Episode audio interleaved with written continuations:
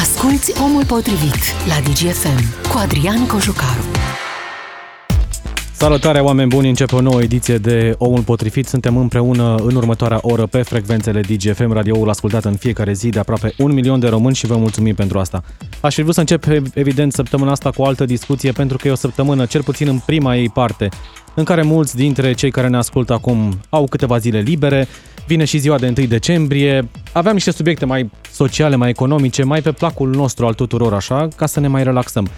Doar că vin vești îngrijorătoare, au venit vești începând cu sfârșitul săptămânii trecute și am stat cu ochii pe ceea ce s-a întâmplat din punct de vedere epidemiologic la nivel global sâmbătă și duminică, iar Organizația Mondială a Sănătății ne spune că ar trebui să ne pregătim pentru o perioadă extrem de dificilă. Ați auzit deja de Omicron. Este noua variantă, noua mutație, să spunem așa, a virusului SARS-CoV doi, descoperită acum nu mai mult de cinci zile în Africa de Sud. O variantă care a dus imediat ca inclusiv România să ia măsuri de urgență, cel puțin în ceea ce privește șapte țări africane. Toate zborurile către și spre, dinspre acele țări au fost interzise. De, ace- de asemenea, Marea Britanie a luat aceeași măsură și sunt foarte multe alte state care iau măsuri similare. Încearcă să izoleze uh, cumva aceste țări africane de restul lumii. Între timp însă, cazurile au ieșit la suprafață. Pe lângă Marea Britanie, Scoția a anunțat astăzi șase cazuri, de asemenea Portugalia, Franța, Italia, Elveția, Belgia, Danemarca, Cehia sunt doar câteva dintre țările care au cazuri confirmate cu varianta Omicron sau au cazuri suspecte, de la care așteaptă în orele următoare rezultatul secvențierii genetice. De ce este atât de îngrijorătoare această variantă sud-africană, această nouă mutație a virusului? Pentru că, din primele cercetări, din primele informații pe care le au medicii și specialiștii, pare să fie o variantă care se transmite de cinci șase, poate chiar mai multe ori, mai ușor, față de varianta Delta. Și știm că Delta este varianta indiană, provenită din cea britanică, Delta fiind una foarte contagioasă și am văzut care au fost efectele în valul patru. Asta știm deocamdată despre Omicron, că se transmite foarte ușor, dar există trei întrebări mari și late și de aici ne vom concentra și noi discuția astăzi, pornind de la cele trei întrebări. Cât este de transmisibilă? E o primă variantă această uh, cifră, cinci șase, ca transmisibilitate. Cât de gravă este forma pe care o dă varianta sud-africană? Și dacă, foarte important, dacă vaccinurile actuale, dacă persoanele imunizate, uh, dacă vaccinurile fac față acestei variante. În funcție de asta, evident, fiecare țară va lua apoi măsuri. România deocamdată se referă doar la cele țări care sunt afectate și oamenii de acolo vor intra în carantină, chiar dacă sunt vaccinați, ca o primă măsură de siguranță. Medicul care a tratat primul caz în Africa de Sud spune așa: cazurile pe care le-am avut până acum au fost la persoane tinere, iar ca simptome sunt mai neobișnuite decât ce știm până acum, în cazul Delta sau variante inițiale. Oamenii au fost tineri care au suferit de oboseală acută, foarte puternică, timp de două zile și au dezvoltat febră, dar nu o febră foarte mare. Nu știm însă ce se poate întâmpla în cazul persoanelor cu boli cronice, în cazul persoanelor vulnerabile sau a celor în vârstă. De aici și marea îngrijorare, ținând cont că multe state, inclusiv România, au o rată mică de vaccinare. La toate astea încercăm să răspundem astăzi atât cât știm. E o cursă contra cronometru a specialiștilor să afle cât mai multe despre această variantă mutantă a virusului SARS-CoV doi pentru a putea lua apoi măsuri în siguranță. Foarte important să aflăm dacă vaccinul ne protejează de o formă gravă a acestei boli. Alături de mine nu putea fi altcineva decât un specialist, un epidemiolog, profesorul Emilian Popovici, vicepreședintele Societății Române de Epidemiologie. Îi mulțumesc tare mult, vă mulțumesc și vă salut, domnule profesor. Vă salut și eu pe dumneavoastră și pe cei care sunt alături de noi. Am fi vrut un început de iarnă, un început de decembrie cu teme mai relaxate, mai ușoare, dar din păcate, când credeam că va trece valul patru, o să trecem cumva și prin valul cinci și pandemia se stompează. Cumva ne aducem aminte de momentul zero. Avem o variantă nouă, o variantă care ne dă bătăi de cap și despre care nu știm foarte multe, la fel cum nu știam despre coronavirus acum aproape doi ani. Și pare cumva în mintea unora dintre noi că, domne, să nu cumva să o luăm iar de la zero. Cum e, domnule profesor, cu Omicron, așa cum a fost numită această variantă? Deci, pentru, în momentul acesta avem de a face cu un suspect, să spunem, care nu este încă foarte clar confirmat de practică și trebuie să treacă vreo două-trei săptămâni până când treptat vom culege toate informațiile care să ne lămurească asupra aspectelor pe care le-ați precizat și dumneavoastră. Vedeți, toată lumea este în alertă. De ce? Pentru că bolile infecțioase la ora actuală circulă cu avionul și faptul că vezi o, o anumită problemă legată de patologie infecțioasă la o distanță foarte mare nu trebuie să te lase indiferent, pentru că în câteva ore problema poate să ajungă și la tine acasă. Deci, într-adevăr, se pun, se pun niște întrebări vis-a-vis de acest suspect, cum îl numeam eu, pentru că, vedeți, mutațiile acestea foarte multe sunt cele care au, au tras semnalul de alarmă, mutațiile acestea atât de multe, fără precedent, practic, și prezența unor mutații care sugerează, pe de o parte, o posibilitate de modificare a transmisibilității, o posibilitate de modificare a patogenității, o posibilitate de modificare a eficienței vaccinurilor. Acum, dacă le luăm pe rând, să vedem care e stadiul în care ne aflăm și cam ce s-ar putea întâmpla dacă aceste modificări ar, apa, ar fi confirmate. Deci, în primul rând, vis-a-vis de transmisibilitate, nu știm decât ce s-a întâmplat în zona de sud a Africii și nu putem din asta să tragem o concluzie vis-a-vis de ce se va întâmpla când această variantă va evolua într-o, într-o populație vaccinată cu nivel înalt de vaccinare și cu un anumit set de măsuri. Deci rămâne ca timpul să ne arate ce se va întâmpla și, bineînțeles, simulările care se vor face și toate celelalte.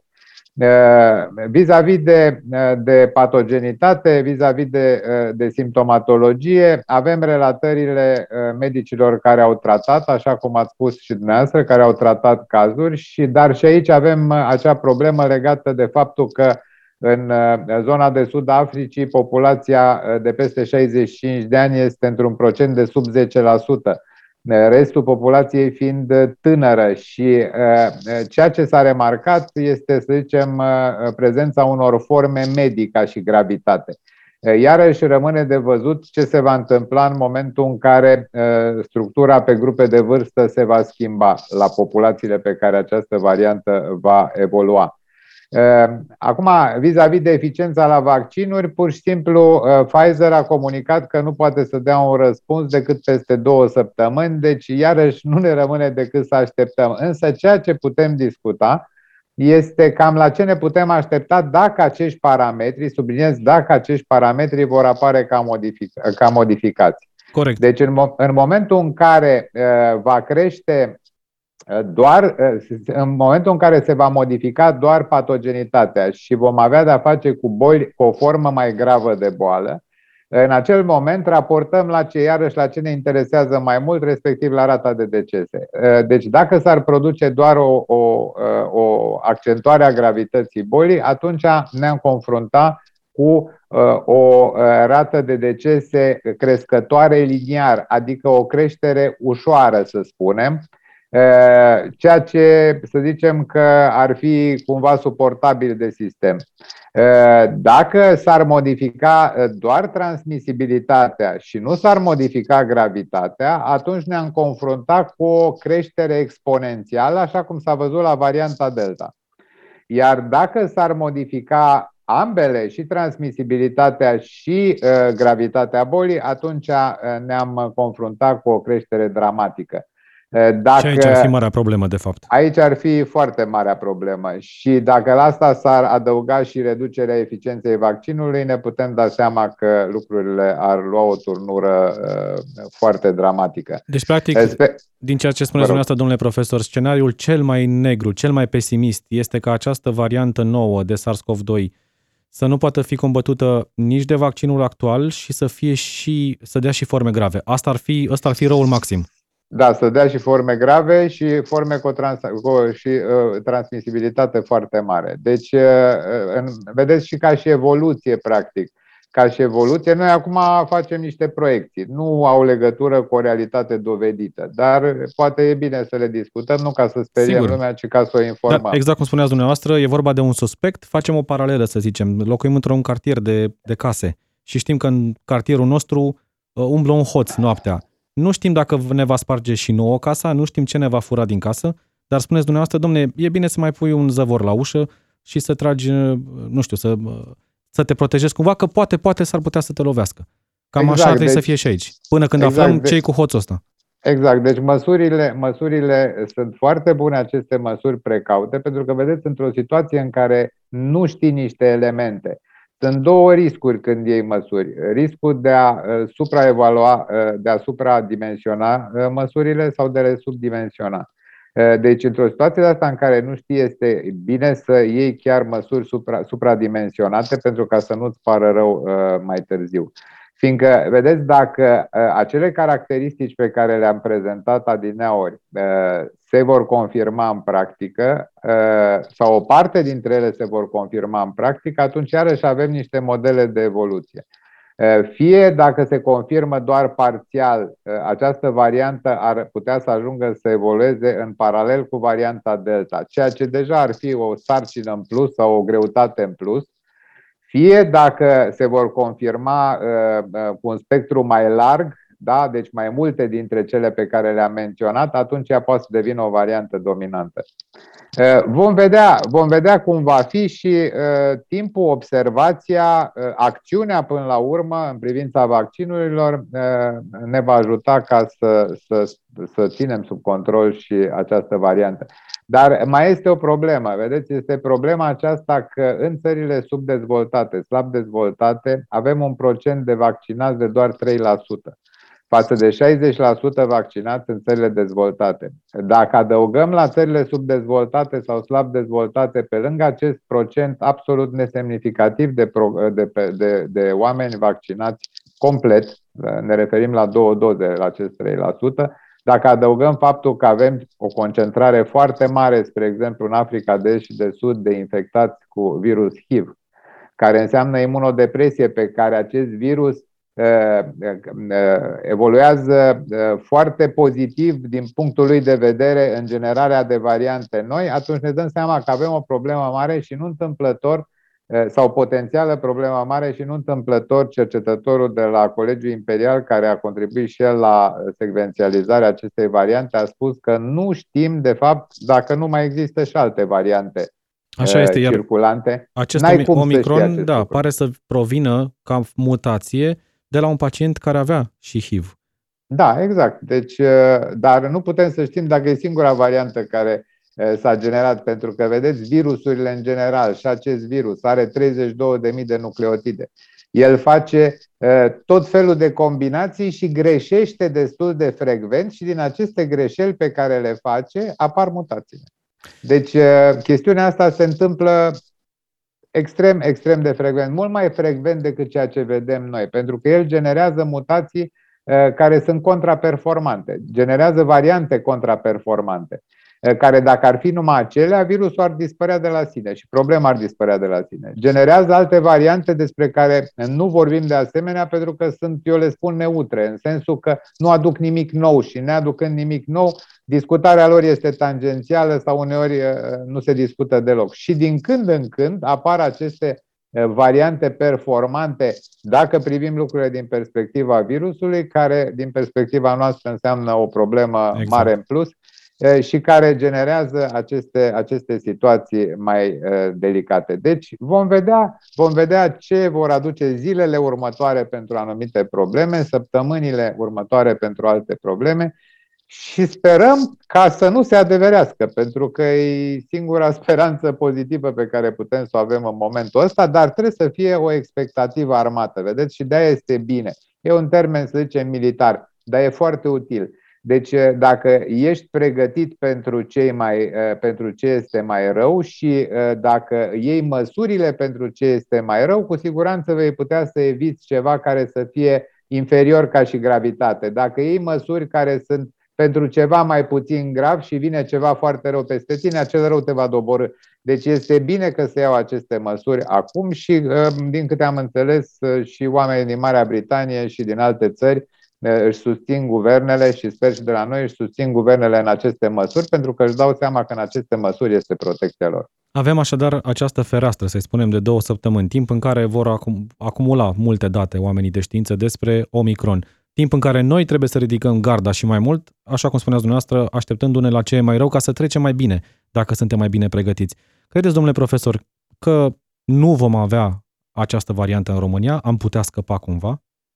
Este puțin probabil. Vedeți, am să dau un exemplu. Ieri au fost două zboruri în Olanda, care fiecare dintre ele a avut în jur de trei sute de călători. La, trei sute, la șase sute de călători, șaizeci și unu au fost testați, toți au fost testați, șaizeci și unu au fost depistați pozitiv pentru COVID, din care treisprezece pentru varianta Omicron. Și cu asta, și dacă adăugăm la asta și răspândirea deja, cum ați menționat și dumneavoastră, într-o serie de țări, Belgia, Olanda, Italia, Marea Britanie, doctorul Fauci spune că și în Statele Unite, mai mult ca sigur că e prezentă, doar că nu a fost depistată, și în alte zone e foarte puțin probabil să nu ajungem să ne confruntăm cu ea. Dar, cum am spus, trebuie să fim pregătiți și atunci vom face față acestui război. Pe noi, din păcate, că... corect, dacă ne va lovi, ne va lovi cu patruzeci la sută populație eligibilă vaccinată și încă cu foarte mulți oameni în spitale. Încă sunt peste o mie o sută de persoane în terapie intensivă și alte sute care așteaptă un, un loc într-un spital. Chiar dacă numărul infectărilor pe varianta Delta a scăzut, suntem la o mie nouă sute, sub două mii oricum pe zi, nu ne prinde foarte bine în spitale. Nu prinde această variantă dacă va confirma că va fi datele, cu... să zicem, da. presupunerile negative. Nu prinde bine nimănui, nici nouă nu ne poate prinde bine. Dar, cum să vă spun, oricum e bine să, să, să ai în vedere toate aspectele pe care le poți acum pune la punct, eventual, în această perspectivă sau într-o alta care va veni Adică ulterior. Să avem o organizare de pe acum, să știm. În cazul în care se întâmplă ca această variantă exact. să dea forme grave, avem X patru-uri care pot fi disponibilizate imediat, aducem medici de acolo. Adică lucrurile astea să fie pregătite încă de acum, spuneți. Exact, exact. Este cel mai, cel mai bine în felul ăsta, atât cât se poate, ținând cont de, de atât de resursa umană, cât și de posibilitățile date de locațiile respective și de aparatură și de tot ceea ce trebuie. Despre ce efecte are acest virus? Se poate afla altfel decât studiind pur și simplu persoanele care îl contractează și urmărind care sunt efectele asupra omului? Putem să aflăm asta doar din teste de laborator sau, din păcate, cum spunem, între ghilimele, va fi nevoie ca oamenii să treacă prin această nouă variantă și să știm efectiv cum acționează? Nu, deci sunt loturi, sunt, sunt metode de studiu pe anumite tipuri de loturi și pe lângă asta se adaugă și, să zicem, examinările de, de laborator care sunt caracteristice și nu cred că e cazul să intrăm în detalii, dar există observația care se face în timp și în paralel cu observația aceasta nu o să așteptăm acum luni de zile ca să tragem niște concluzii. Sunt concluzii pe care specialiștii le pot trage mai rapid, cum discutam de cei de la Pfizer, care în două săptămâni pot să precizeze lucruri de, legate de eficiența vaccinului, iar restul, cum evoluează, spre exemplu, virusul într-o populație care este vaccinată în, într-un procent foarte mare și unde sunt măsuri, asta trebuie să vedem cum va evolua varianta acolo. Nu se pot trage concluzii mai repede, dar iarăși nu se va sta luni de zile pentru a avea niște concluzii. La noi avem patruzeci ceva la sută, patruzeci și șapte, poate spre cincizeci la sută populație vaccinată raportat la, la grupa de vârstă, da. la populația eligibilă și avem treizeci și ceva spre patruzeci raportat la populația generală, însă la aceștia se adaugă și imunitatea postinfecțioasă. Iarăși trebuie să vedem acei, acei, acei parametri legați de acele mutații care sugerează o posibilitate de reinfecție mai crescută. Vedem dacă se confirmă sau nu se confirmă. Deci, vedeți, totul este într-o dinamică, însă lumea acum îmi pare mai pregătită. Felul acesta hotărât de a reacționa îmi arată că eu cred că oamenii și-au învățat lecția și mai ales aici mă refer la autorități, nu de la cele de la noi. Da, reacția aceasta promptă, bine, la, la britanici a fost și datorită unui pumn, să spunem, dat de prezența primului caz. Și cu siguranță asta a dus la, la, într-o măsură importantă la blocarea circulației pe acea rută. Vă propun o foarte scurtă pauză, domnule profesor Emilian Popovici. Publicitate, apoi știrile D J F M la treisprezece și treizeci. Ne întoarcem imediat și vorbim despre Omicron. Omul potrivit este acum la D J F M. Ca să știi. Suntem din nou în direct cu profesorul Emilian Popovici, epidemiolog, vicepreședintele Societății Române de Epidemiologie. Continuăm discuția despre Omicron, această variantă nouă a SARS-CoV doi descoperită în Africa de Sud, o variantă care a ajuns deja și în Europa. Sunt mai multe state, vă reamintesc, Marea Britanie, Franța, Germania, Belgia, Elveția, Danemarca, Italia, sunt doar câteva dintre țările care au anunțat că au descoperit sau că au cazuri suspecte. Niciun caz deocamdată în România, din ceea ce știm până la această oră. De altfel, sunt foarte multe întrebări despre cum acționează această variantă nouă, cât de gravă este boala pe care o dă, cât de ușor se transmite și, evident, întrebarea cea mai importantă, dacă vaccinurile actuale dezvoltate de, de companii fac față acestei noi versiuni. Domnule profesor, apropo de vaccinare, mi se pare că pică, cel puțin în România, într-o perioadă destul de dificilă în ceea ce privește vaccinarea. Oricum, ritmul a scăzut în ultima perioadă, dar mă gândesc la următorul aspect. Sunt foarte mulți oameni care în această perioadă ar trebui să-și facă doza booster, fie că vorbim de doza trei, în cazul Pfizer sau Moderna, sau doza doi la Johnson and Johnson. Și deja am auzit în jurul meu oameni care au spus, stați un pic, amân uh, imunizarea cu doza trei ca să văd dacă vaccinul actual face sau nu face nouă, noi variante, sau dacă îl vor îmbunătăți și atunci o să-mi fac și doza trei. Această perioadă de uh, așteptare poate să ducă însă, evident, la scăderea uh, capacității de răspuns a corpului, pentru că distanța dintre doza doi și doza trei se va mări. Ar putea să fie o problemă cu oamenii care amână boosterul ca să aștepte varianta îmbunătățită, să spunem, a vaccinului? Deci e, e, chiar, e chiar recomandat să faci doza trei și am să vă explic bazându-mă pe, logic de, pe logică de ce. Deci chiar în ipoteza că acest virus reduce, această variantă reduce eficiența vaccinurilor, da? Să zicem că ai o eficiență a vaccinului de optzeci la sută sau de nouăzeci la sută și ți-o reduce semnificativ undeva la cincizeci la sută. Pentru un titru, discutăm un model teoretic, pentru un titru de anticorp de două mii de unități internaționale. Da? Ce face doza booster? Doza booster îți crește acel titru de două mii, să spunem, la șase mii sau la opt mii. E, chiar dacă anticorpii sunt parțial eficienți, un număr mai mare, semnificativ, dublu, triplu de anticorpi, cu siguranță că pot să recrească această eficiență de la cincizeci la sută înapoi, să spunem, la șaptezeci la sută. Deci, în situația actuală, chiar cu vaccinurile actuale, chiar în situația în care această variantă reduce eficiența vaccinurilor actuale, doza booster poate fi salvatoare, în sensul că cu siguranță că îți crește protecția. Deci nu aș recomanda ca acum să stai să aștepți până când vezi ce. Vezi că se confirmă, se confirmă faptul că virus, varianta aceasta reduce eficiența și aștepți după aceea iarăși un timp pentru ca să se producă un vaccin adaptat și iarăși un timp până când acel vaccin adaptat este produs într-o cantitate suficientă ca să ajungă la tine.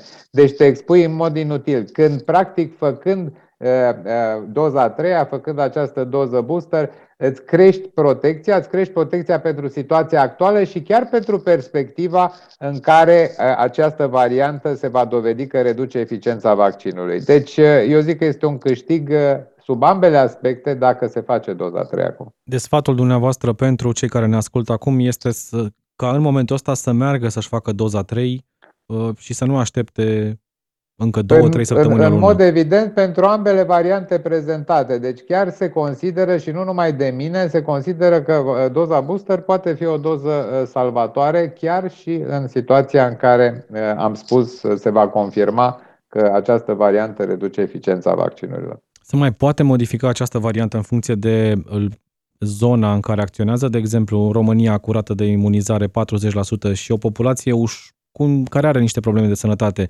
versus o țară cum e Portugalia, de exemplu, care are optzeci la sută populație imunizată și un pic mai sănătoasă, să acționeze diferit?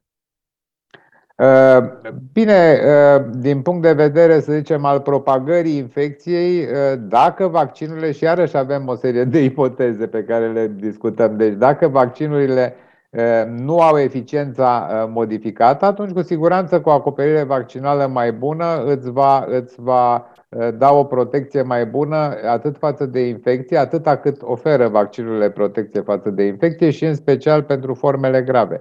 Însă iarăși trebuie să vedem cum evoluează lucrurile și sigur că cel care e mai protejat este avantajat. E o variantă nouă și ne gândim dacă vaccinul ar putea fi updatat, să spunem. De cât timp ar putea avea nevoie companiile pentru a face asta? Deci Pfizer a anunțat că în două săptămâni pune vaccinul, deci adaptează, în două săptămâni, pardon, comunică dacă, dacă eficiența vaccinului este influențată de această nouă variantă, cu date clare, și în aproximativ treizeci de zile, dacă am reținut bine, pot să adapteze, să adapteze vaccinul la noua variantă. Deci iată că nu ai de ce să stai, adică stai și te expui o perioadă lungă de timp, pentru că în mod inutil, în loc să fii câștigat, ești pierzător, fiindcă vedeți după șase luni, într-adevăr, titlul de anticorpi scade după șase luni de la administrarea primei vaccinării complete a celor două doze. Titlul de anticorpi scade foarte semnificativ. Mie mi-a scăzut undeva la o sută și ceva, o sută șaptezeci de unități internaționale, ceea ce era deja un titlu periferic și mi-am dorit foarte mult și m-am grăbit ca să fac doza a treia. E, majoritatea parcurg un traseu din ăsta, poate nu la un titlu atât de mic, dar oricum la un titlu pe care nu-l mai considerăm, nu-l mai putem considera foarte protectiv. Deci, așa cum am spus, subliniez încă o dată, atât pentru situația prezentă, doza a treia este foarte utilă, cât și pentru situația în care se va confirma că eficiența vaccinurilor este diminuată de această variantă, doza a treia poate fi una salvatoare. Acum suntem la radio și nu ne vedem, dar cei care ne ascultă pot intra pe site-ul digi douăzeci și patru punct ro și pot găsi acolo o fotografie, de fapt e o comparație, între cum arată virusul variantei Delta și cum arată varianta Omicron. A fost secvențiată și avem această imagine. Pe varianta Delta sunt optsprezece mutații în proteina spike, acea proteină care fixează virusul în corp. În varianta Omicron sunt patruzeci și trei de mutații în aceeași proteină. Adică doar de aici există, iată, deja de două ori și jumătate, aproape mai multe mutații la nivelul acestei proteine spike. E o primă imagine vizuală pe care o avem despre acest virus. Da, este și de aici îngrijorarea, pentru că în momentul în care s-a sesizat acest aspect, în mod clar și s-a observat că anumite mutații te îndreaptă cu gândul spre o anumită problemă, cum spuneam, spre transmisibilitate, altele spre modificarea patogeniei, a gravității, altele spre eficiența vaccinurilor, sigur că îngrijorarea a devenit foarte mare și măsurile au fost pe măsură. Poate măsurile au surprins, mai ales că Africa de Sud avea niște, niște târguri, am înțeles, ceva de genul ăsta, și blocând circulația și blocând posibilitatea de intrare a turiștilor, sigur că au de pierdut. Deci măsurile sunt pe măsura îngrijorării. Ne întreabă un ascultător dacă în cazul uh, vaccinului Johnson and Johnson e aceeași recomandare, să facem și aici o a doua doză, chiar dacă el inițial a fost gândit ca o uh, singură doză. Nu, deci prima vaccinare rămâne așa cum a fost, cu rapelul care se poate face, că și pentru Johnson există uh, doza booster, dar nu se modifică nimic în privința prima vaccinării, nici la Johnson, ca și cum nu se modifică nici la uh, vaccinul Moderna sau la Pfizer. Deci se poate face și a doua doză de Johnson, mi se pare că trebuie să treacă acele șase luni, parcă. Se face boosterul după ce trece intervalul de timp precizat în uh, normativele respective. Se apropie sărbătorile, domnule profesor, și de aici poate crește un pic îngrijorarea în ceea ce privește circulația oamenilor. Ne vom duce în magazine, ne vom duce de sărbători la rude și la prieteni, la familie, la bunici. Și dacă până atunci această variantă ajunge și în România, s-ar putea să ajutăm și noi, între ghilimele, la modul nedorit, la transmiterea ei mult mai ușor. Vă îngrijorează perioada care urmează, din acest punct de vedere? Păi, perioada asta îngrijorează și dacă să ne gândim numai la varianta Delta, pentru că de aici apare și proiecția care, pe care majoritatea specialiștilor o fac, respectiv luna decembrie, o lună cu sărbători, cu tot felul de obiceiuri care presupun o deplasare, o creștere a mobilității, cu o creștere a numărului de contacte, cu o creștere a riscului de infecții, deși numai dacă ar fi Delta și tot am fi gânditori vis-a-vis de această perioadă, pentru că am remarcat și se va remarca mai mult ca sigur o creștere a numărului de infecții în a doua parte a lui ianuarie, pentru că sărbătorile cam până atunci țin. începutul februarie, dacă va apare și varianta aceasta Omicron și dacă va apare cu modificări confirmate, atunci lucrurile probabil că se vor schimba și în ce privește măsurile și în ce privește evoluția infecțiilor. Deci simpla prezența variantei acesteia, dacă va dubla varianta Delta, va însemna ceva, iar dacă va fi atât de, de performantă încât să devină dominantă, atunci va însemna uh, ceva și mai, mai rău. Dumneavoastră, specialiștii deja estimați că valul cinci va atinge un vârf în luna ianuarie. Ar putea să avem un val mixt de Delta și Omicron în același timp? Da, sunt cele două posibilități. Deci fie uh, această variantă Omicron va evolua în paralel cu Delta, nu numai la noi, peste tot. Fie va, va evolua în, pa, în paralel cu, cu varianta Delta, fie dacă va fi mult mai performantă, în timp, cum au făcut toate variantele mai performante, va deveni dominantă. În acest moment sunt doar două țări care și-au închis complet granițele, indiferent de statutul de vaccinat sau nevaccinat, Israelul și Japonia. Sunt măsuri pe care le-au luat sperând că nu vor avea cazuri foarte multe. Ar trebui să se gândească și România la asta? Uh, nu, nu cred că România va, va implementa o asemenea măsură și în Israel măsura este pe un număr limitat de zile sau limitat de săptămâni. Deci nu este o măsură luată uh, pentru o perioadă lungă de timp. uh, Deci fiecare țară poate să-și ia un răgaz de pregătire suplimentară sau pur și simplu un răgaz de a observa încotro merg lucrurile.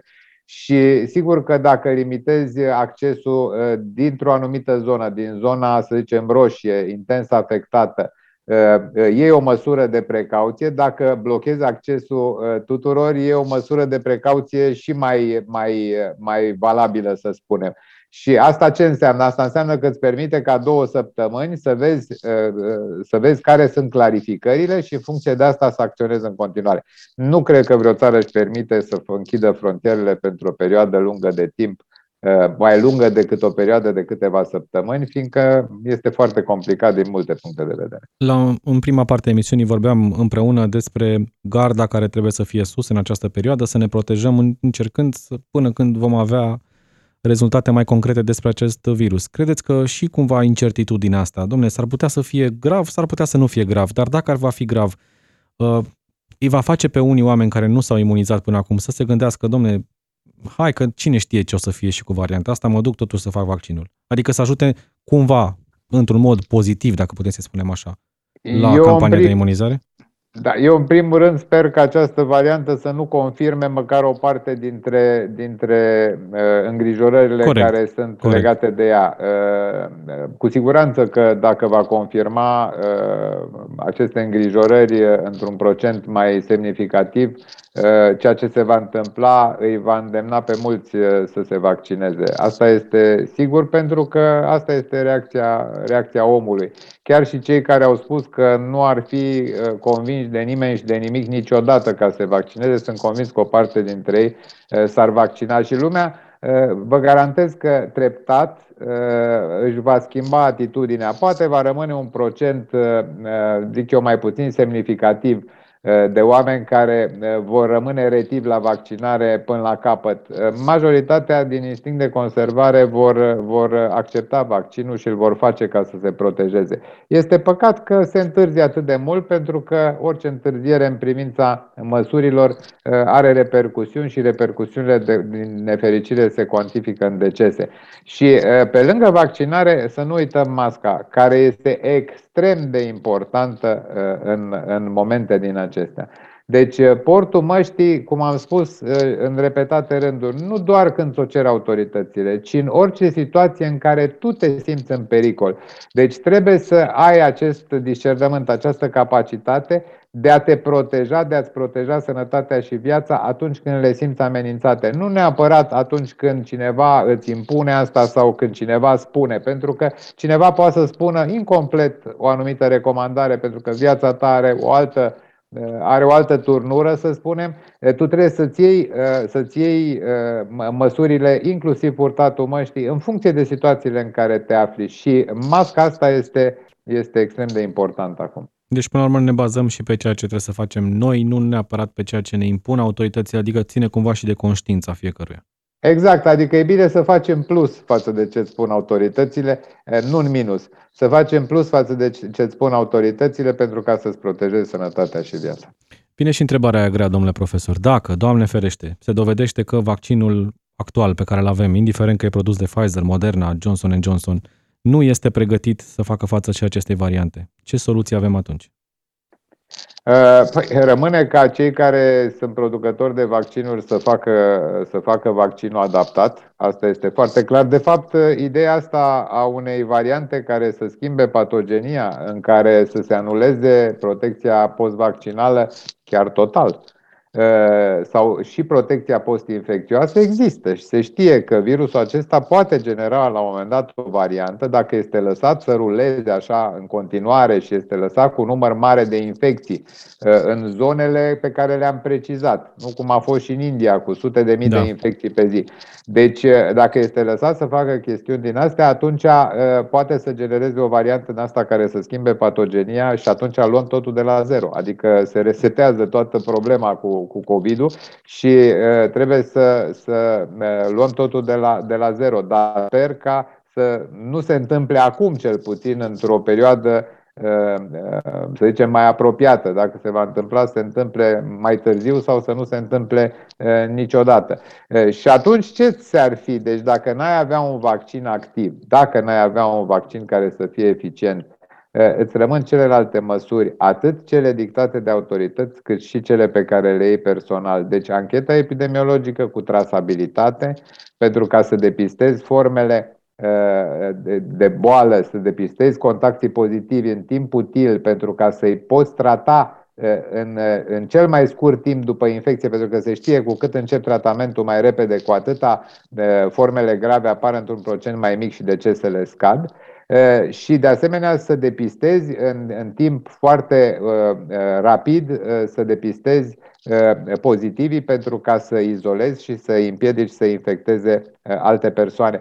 Deci dacă nu dublăm testarea de trasabilitate prin anchetă epidemiologică, de ceea ce am menționat adineaori, atunci testarea este utilă mai mult pentru statistică și pentru a ști cum stai cu infecția. Nu este inutilă, dar poți să o, să o, să o valorifici, să-i, să-i dublezi valorificarea dacă faci ceea ce am menționat adineaori și cu sigur cu măsuri, cu seturi de măsuri adaptate situației epidemiologice pe care populația să înțeleagă, să le respecte. Oamenii trebuie să înțeleagă că toate măsurile astea care se iau, se iau pentru ei, nu se iau împotriva lor.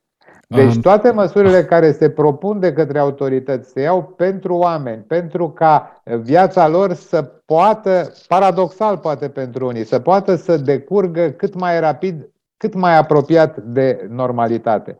Deci fără măsuri am fi, am fi pe niciunde. Și în absența vaccinurilor îți rămân celelalte, celelalte măsuri. Dar eu sper asta să nu se întâmple sub nicio formă și măcar parțial vaccinurile să, să-și păstreze eficiența. Triplat lucru cu doza a treia să o creștem și dacă va fi nevoie, dacă va fi nevoie să se, să se facă și vaccinul adaptat, ceea ce se va face cu siguranță. Apropo de, de restricții și de măsuri luate pentru protejarea uh, sănătății populației, în, nu doar în România, ci peste tot în lume au fost oameni care au fost ostilizați de aceste restricții, considerând că sunt împotriva lor. Mai avem un minut, domnule profesor, pe final, ca să încercăm să nu ducem discuția asta așa într-o sferă negativă. Sunteți optimist cu privire la posibilitatea de a trece și peste această nouă tulpină descoperită de SARS-C o V doi? Eu sunt optimist că se va trece, gândindu-mă pozitiv că poate nu va confirma toate îngrijorările, dar și dacă le va confirma, tot vom trece peste ea. Important este să învățăm și din această experiență lecțiile pe care le vom avea de învățat și omenirea să învețe, că, să înțeleagă că avem de-a face cu o pandemie și nu cu o epidemie regională. Noi nu avem o epidemie pe regiuni O M S, în America de Nord, Europa, Australia și eu știu pe unde. Avem o pandemie și va trebui ca statele dezvoltate vor fi obligate să gândească și la țările slab dezvoltate sau subdezvoltate, pentru că dacă nu își vor îndrepta atenția și ajutorul spre acestea, nu numai prin niște ajutoare cu câteva sute de mii de doze de vaccin, ci în mod serios, atunci vom avea o pandemie tratată pe jumătate, care va fi foarte problematică să se încheie foarte repede. Corect. Iată, o țară subdezvoltată poate da oricând o nouă variantă ce va afecta toate celelalte țări dezvoltate. Mulțumesc tare mult, domnule profesor Emilian Popovici, pentru că ați fost alături de noi, pentru că ați, ne-ați, ne-ați răspuns la întrebări și am încercat să dezbatem ceea ce știm până acum despre această nouă tulpină. Mulțumesc mult, vă mulțumesc și vouă, aveți grijă de voi, ne reauzim mâine. Ascultă Omul Potrivit și mâine la Digi F M.